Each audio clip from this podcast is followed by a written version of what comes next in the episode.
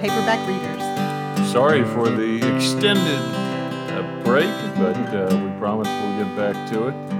Yeah, the next one will be much shorter as long as some of us can get our books read on time. Mm, yeah, that's not going to be you because in summer vacation you're just piling them on like a uh, starving man at a buffet. That's okay. You just read an extra book today, so. Well, you got to do what you got to do. Anyway, as always, we have enjoyed these past two weeks of reading. Well, past two and a half weeks now on this one. Um, I'll get us started. Yep. All right. Um, the first book that I read is called The Road Trip by Beth O'Leary. I read her book, um, The Flat Share, a couple of years ago when it first came out. I loved it. It's still my favorite of her books, although I also read, oh, what was the name of it last summer? I feel like maybe we even talked about it on here. It was the one of like where the grandmother and the daughter switched homes, the grandmother and the granddaughter Oh, okay. anyway, it was a good one too. The road trip is about a couple who has broken up who um oh th- it was the switch that was last summer. Okay. The road trip is about a couple who have broken up, but as they are each separately on their way to a mutual friend's wedding, they have a car accident and end up having to travel together and So they have two separate car accidents, or No, they have a joint car they accident? They hit each other. Ah, okay. And the car that survives is now going to take them as well as Convenient contrivance. each of their two best friends and like their each of their best friends Oh. and an extra random person they picked up from a Facebook group who was also going to the wedding. Why not? So there's a lot of hilarity, but actually it's a really deep book and really dark in a lot of ways. Um, this road trip that should have been over in one day um, stretches out and also stretches to include all of the mysteries and questions that were in their friendship and all the issues that they and their friends have had. So it was a, it was a really interesting book. Just like I say, maybe a little darker than I thought it was going to be, but I like to read books about road trips. Oh, cool summer. framework, yeah. it really was. So I, I thoroughly enjoyed it. Then I also read The Truths We Hold by Kamala Harris. This one, this is one of the books that just makes you feel seen as a person. Like maybe not the book itself, but the way I got it. Because our son got me this book for my birthday because he knew that I had liked Barack Obama's memoir and um, Michelle's. And he's like, well, I think she would like this too. And I was like, oh, he knows me as a person. And the book didn't let me down. Um, I didn't know much about Kamala Harris before I read this book, and this was this mixed um, her own personal background and family with her policy and why she holds the policies she does. And I just found it to be really interesting. I read you a lot of parts of it. Yeah, I may have to check it out myself. I think that you would enjoy it. I still think I'd rather, if I had to choose, that I just wish you'd read Michelle's memoir. Right, right. But um, Well, I mean, I've got this whole presidential thing going. know. Maybe maybe we go to a vice presidential thing next, and I can But- read about Alben Barkley and all those people. anyway, Kamala Harris's book was well worth the time, um, and I would recommend it. I read Soundtracks by John Acuff. Have you ever read anything by John Acuff? I read something by John Acuff, but I was trying to think what. Didn't he? Re- he wrote like Start and Finish and He did. I, I'm almost certain I read one of them, but I can't remember which one it is. So Um, he's he's really good with like motivational and self help, all those kinds of things. But Soundtracks is my favorite book by him that I've ever read. I think maybe because I'm an Enneagram One, I'm such a perfectionist. Soundtracks really appealed to me. It is the story of how um, we all have different soundtracks playing in our heads, not music, but messages that we tell ourselves self con subconsciously sure. um, we don't even recognize them because those soundtracks, many of them have been playing for so many years. But it's our job to stop those soundtracks and replace them with um, messages that help us get where we actually want to be and maybe reflect more accurately the truth that's there about us that we're too busy criticizing to notice. Well, I'm reminded of a family friend who, uh, you know, she and I talked about this um, in high school. She sh- just has a standing policy. She will not engage in negative self talk. She will not say, I cannot. You know, it, it's just, it's it's a mania for her. You don't do that because you don't think that way. Eh, You know, she's a, a pretty impressive person. It certainly worked for her. John Acuff would approve of her. Yeah. I checked this book out from the library, but I think that this is one that I would like to own because I'd like to be able to go back to it. One of the things he's pretty serious about in it um, is reciting affirmations, Mm-hmm. which sounds kind of just very, you know, I don't know. But no, that's the converse kind of what we're saying. But it does. It help. I mean, like for instance, I was reading this book, um, and, and I just would think about the book as I went through the day and remind myself when I noticed a soundtrack coming up, and it made it made a difference in the way that I thought, even in just those couple of days. Mm-hmm. So I definitely, I'd like to own this one. I also read a book called That Summer by Jennifer Weiner, and I'd read some other things by her. She writes a lot of summer books. I want to say that there was a book with Summer, Big Summer from last summer, um, and that I really enjoyed. This one, again, was darker than I expected it to be. Um, it wasn't a bad book at all. It just was very different from what I thought. So, um, a woman called Daisy gets an email from a person who is, who, who has a similar name to her. Both of them are actually named Diana. Both of them have last names that start with an S, and so she gets an email by accident that was intended for that person. The two of them strike up an email correspondence, and then they meet and like become friends. But the other Diana is hiding some pretty big secrets that affect both of their lives, and that's where it it just took a turn. Um, interesting, interesting book. I kind of wish I had somebody that I knew who had read it so I could talk to them about it. You wouldn't like it. I'm not making you read it. um, but It's like if only there was someone in my life who read a lot of books. Oh, no. you wouldn't Okay. like this one. Yeah, that, that happens. Um, but I do kind of wish that I had somebody to talk to about it. So if you have read um, that summer, send me an email, paperbackreaders at gmail.com. Get in touch me, with me on Instagram at paperbackreaderspod. I just want to know what you thought. I need I need to talk about this one with somebody. I read a lot of books. I've still got two to go here. Um, Field Notes on Love by Jennifer E. Smith. This is a book that I tried to find last summer and I couldn't find it anywhere. And then lo and behold, the library had it this year. This one is um, a young adult book. It's another travel story. I feel like that's a theme of our podcast today, especially with the shared book that we're going to talk about. Sure. But I really like reading books about travel anytime, but especially in the summer. And novels about travel are their own special thing. So in this one, um, you have a um, British high school graduate who has planned a train trip across America with his girlfriend before she starts college in California. She dumps him right before the trip.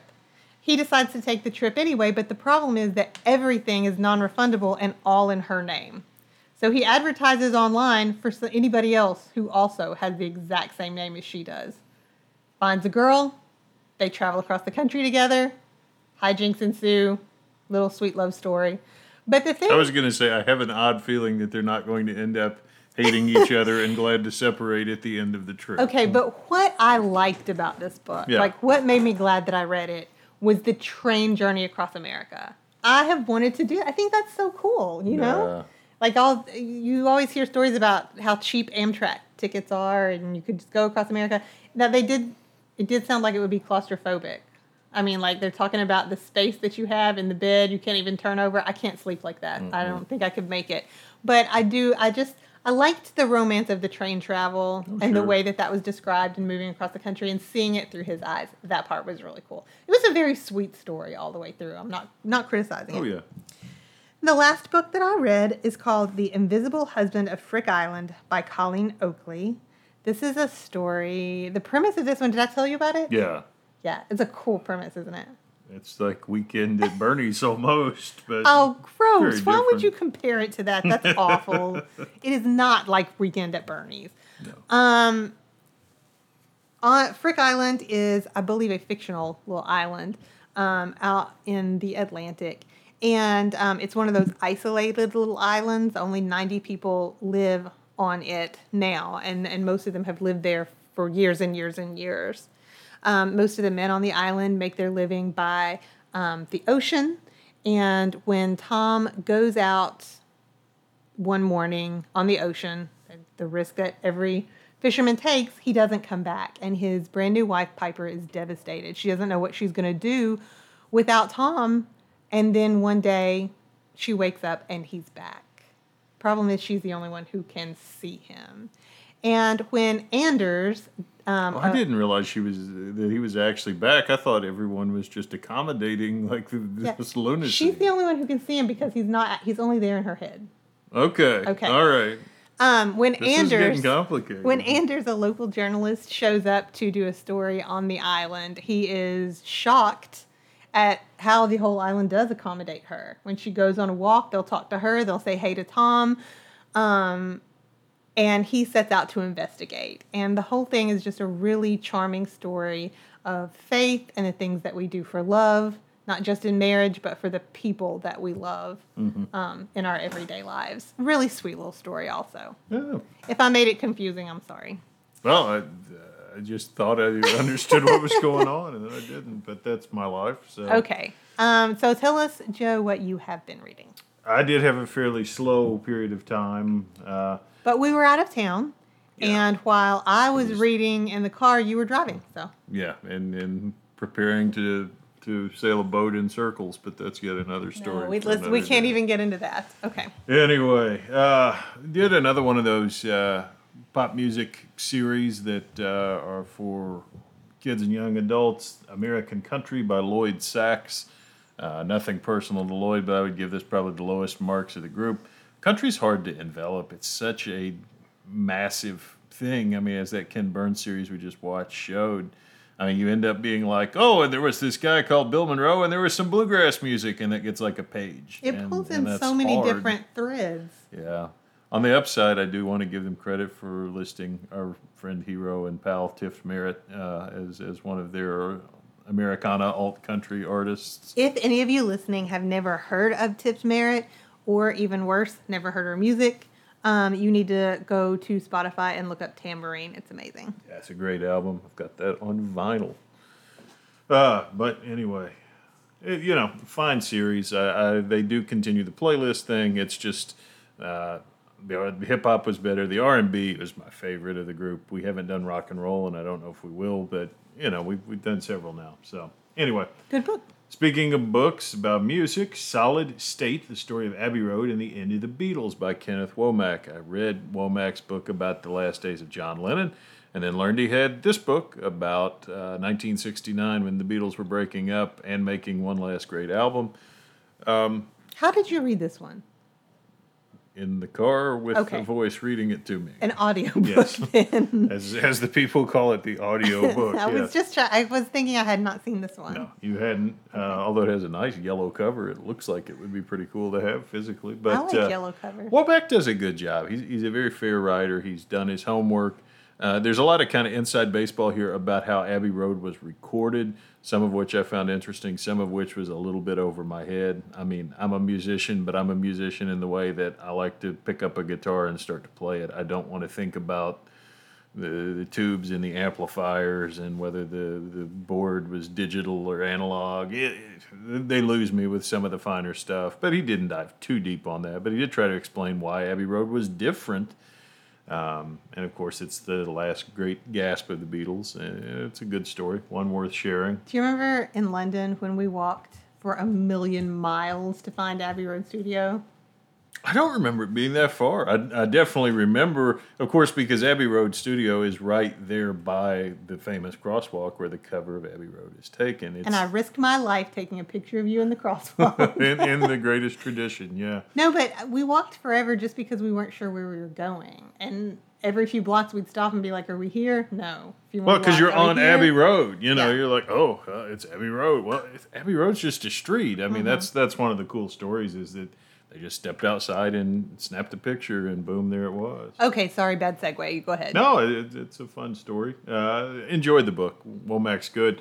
Um, you know, I'd, I'd put this on equal footing with his John Lennon book. Both very good. Uh, neither are going to shock you if you read as much Beatley stuff as I do, but either is worth picking up.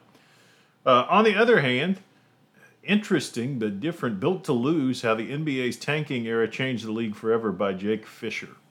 Uh, it's a new book, despite the fact that it's really covering like 2014, 2015.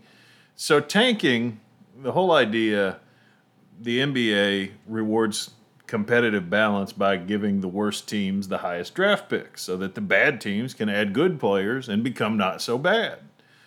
But the problem is teams will blow games. If there's some mega superstar out there, everybody's like, ooh, ooh, ooh, let's get the top pick so we can get, you know, random mega superstar. So then the NBA has to deal with that. How much tanking can you allow?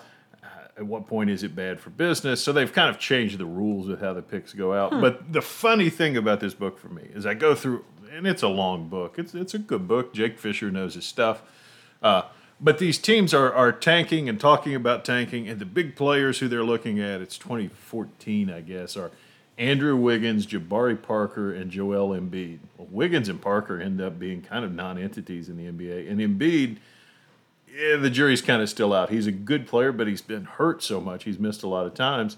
But all these teams are like, should we lose games? Should we dump our good players so that we can get these guys? But the funny thing is, the guy who was just the MVP of the NBA this year was in that same draft, and he went with like the 41st or 43rd pick. So everybody passed him up. Nobody was thinking about him, and he was the MVP of the league this year.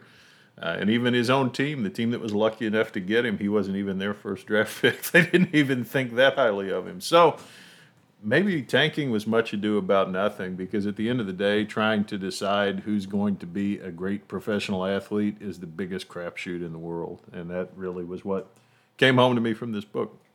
Not a terrible lesson to learn right there. No. Well, and then, so the last one that I added in, uh, you talk about books that you would not enjoy. It was the most excellent comedy and tragical romance of two gentlemen of Lebowski. No, I definitely didn't. You played some of this for me tonight while I was trying to cook dinner, and I said, I think my exact words were, What is this nonsense? Well, what it is, I'll, I'll read straight from their ad copy here. What if William Shakespeare had written The Big Lebowski? The dude has met the bard, and he doth abide. Joined the knave and Sir Walter on a wild tale of mistaken identity, kidnapping, bowling, and a rug that, in faith, really tied the room together. In a side splitting Shakespearean comedy of errors and ninepins, told in five glorious acts of iambic pentameter and impeccable period prose. This is not my kind of thing.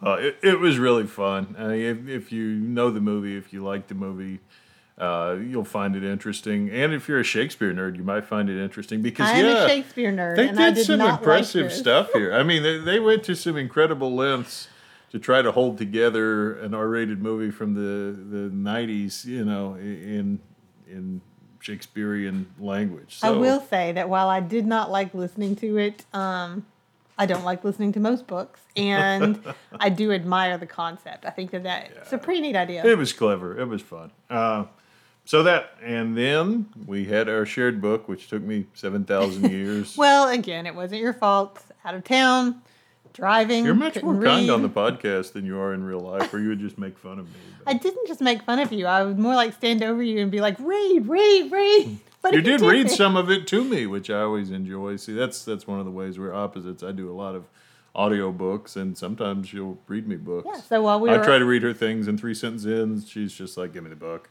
I did- yeah, Doesn't work. it doesn't work, but you like it, and I love to read out loud, so that seems like a really perfect match. And I did read you some of this on the way home from our trip, and we laughed quite a lot. The book that we read together is called Neither Here Nor There Travels in Europe, and it is by the um, outstanding, exemplary, amazing, Truly inimitable unique. Yeah. Bill Bryson. Yeah.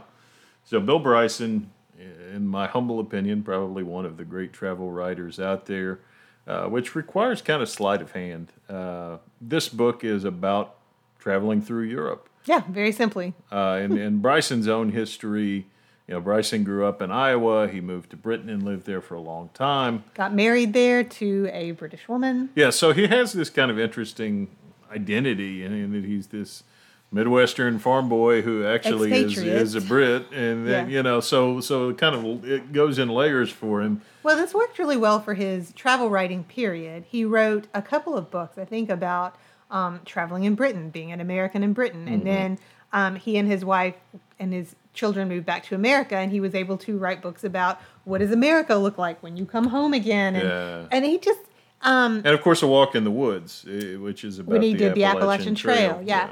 Travels in Europe, I think, was maybe the second one of his that we read when he was a youngster, like right out of college, right? He um, went to Europe with and backpacked through with his friend, the um, just indescribable Stephen Katz, not his real name. Yeah.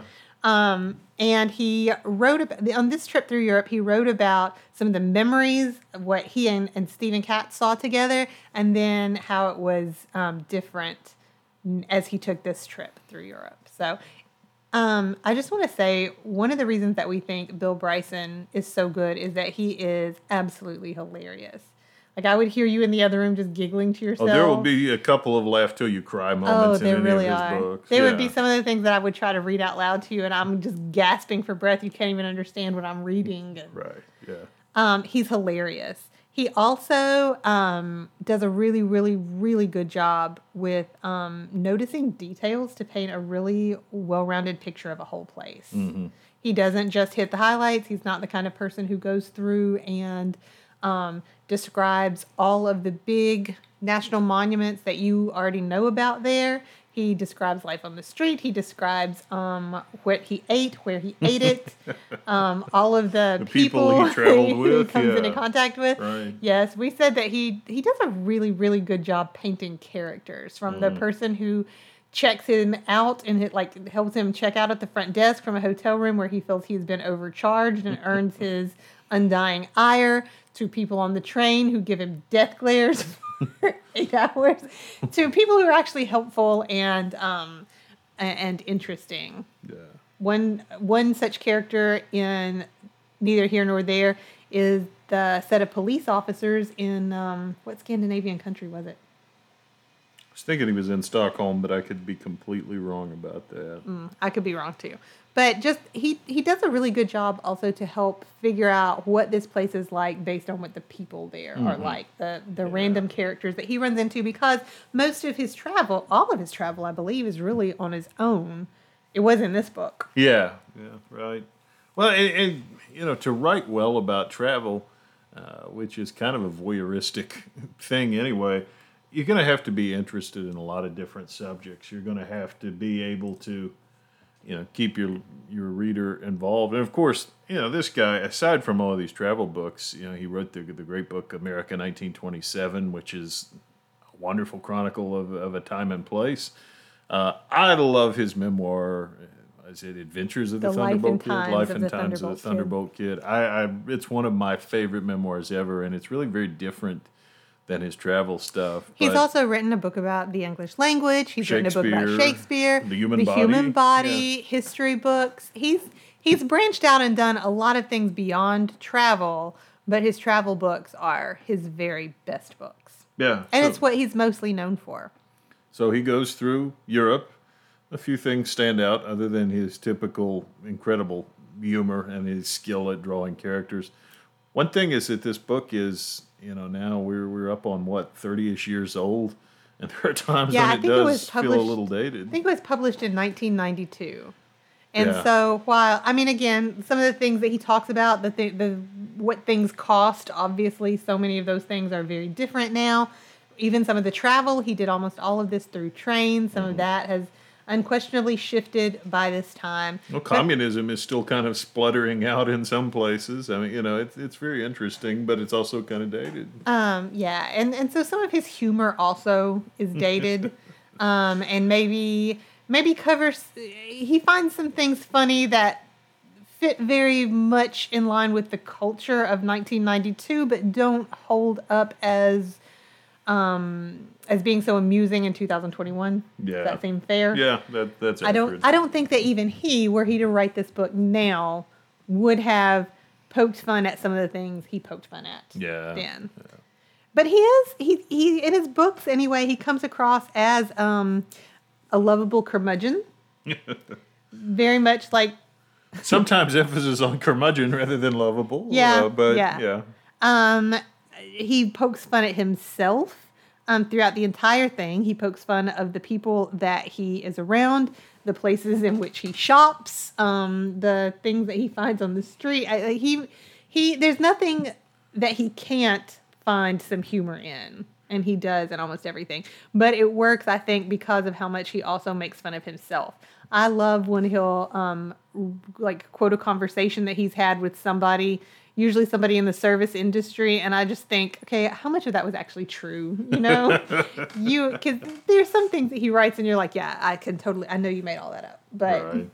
Well, you know, one one of the things that's interesting with this particular book is that he's going places he's been before, uh, which is is kind of a universal travel thing. I mean, if if you like to travel, you find yourself going back to places, and inevitably it stirs up the memories of what went before, and, and you find yourself thinking the way he does so often in here. Oh, yeah, there there was this great restaurant, and then there was a, the club where there was a really good band. And, you know, it, it was 20 years ago. It's all gone. but you sometimes know? he can find it, and that's pretty cool. he cool. does, too. and that's very rewarding for him. Yeah. And, you know, we've all been there. he writes nostalgia really well. Um, and he, it- it's kind of a theme for him in a lot of, it, it's a theme for him in all of my favorite of his books. Life and Times of the Thunderbolt Kid obviously is examining his own whole life and Yeah. what has changed and what's different. And um, in uh, Notes on a Small Island, which is the first book of his that I read about travel in England, I think I've talked about it on the podcast before. He is about to leave England, and so he kind of gives himself a sweep around the island again. So uh, this is a place he's lived as a young man, a young husband, a young father, and it, it's kind of his goodbye trip around the island. So there's a lot of that in it Oh, yeah. um, his books about American travel. Obviously, he grew up in America, so much of it he's seeing again. He also did a lot of traveling with his dad, who was a sports writer. Right. And so, a lot of the things he's seeing in America, he's seeing for the second time with a distance of quite a lot of years. And so, there's there's this comparison thing that goes on with him in all of his best travel writing. I want to say, even in um, A Walk in the Woods, his book about the Appalachian Trail, because Stephen Katz is with him, it's got lots of memories with Katz. He just does memory and comparison very, very well. It's not always a whole big pile of everything was so much better way back then. Yeah, it's more, more nuanced. Yeah, yeah. He weaves that together very well. So Yeah. Well, I mean, he's great, and he's a travel writer, and it's the summer, and hopefully, where you are, you're at least somewhat out from under the cloud that has been COVID nineteen. and hopefully you're getting to go somewhere. yeah, and if not, pick up a Bill Bryson book, and you'll go somewhere with him, and and probably have a pretty good time in the bargain. Yeah, absolutely. And if you do read it, or if you get to go somewhere, or have any other travel writers that we should read, let us know. Again, um, you can find us by email at paperbackreaderspod at gmail.com. You can find us on Instagram at paperbackreaderspod and Twitter at pbackreaderspod. Very good. Next time, this next book was your pick. Why don't you explain it? Yeah, I, I'm still on my historical trail. You'll hear about John Quincy Adams soon, uh, but it was kind of a continuation of the same thing, and it was about place, and it was about going places and the mythologies that surround places and people. It's a book called Land of Lincoln Adventures in Abe's America by Andrew Ferguson, one I read a long time ago, so I'm looking forward to rereading it, and you have not read it. And you promised me I'm going to find it funny. Oh, it's quite funny. I mean, it helps that Doris Kearns Goodwin was the top blog on the or the blurb on the back of the book. That does give it some extra cred right there. yeah. So if you want to pick up a copy of Land of Lincoln and join us, great. And otherwise, let us know what you're reading, what you think about what we read, what we should be reading, where you're going, where we should go. uh, you know, politely anyway. And we hope to see you back here in a week and a half. Absolutely. And meanwhile, for goodness sake, keep reading.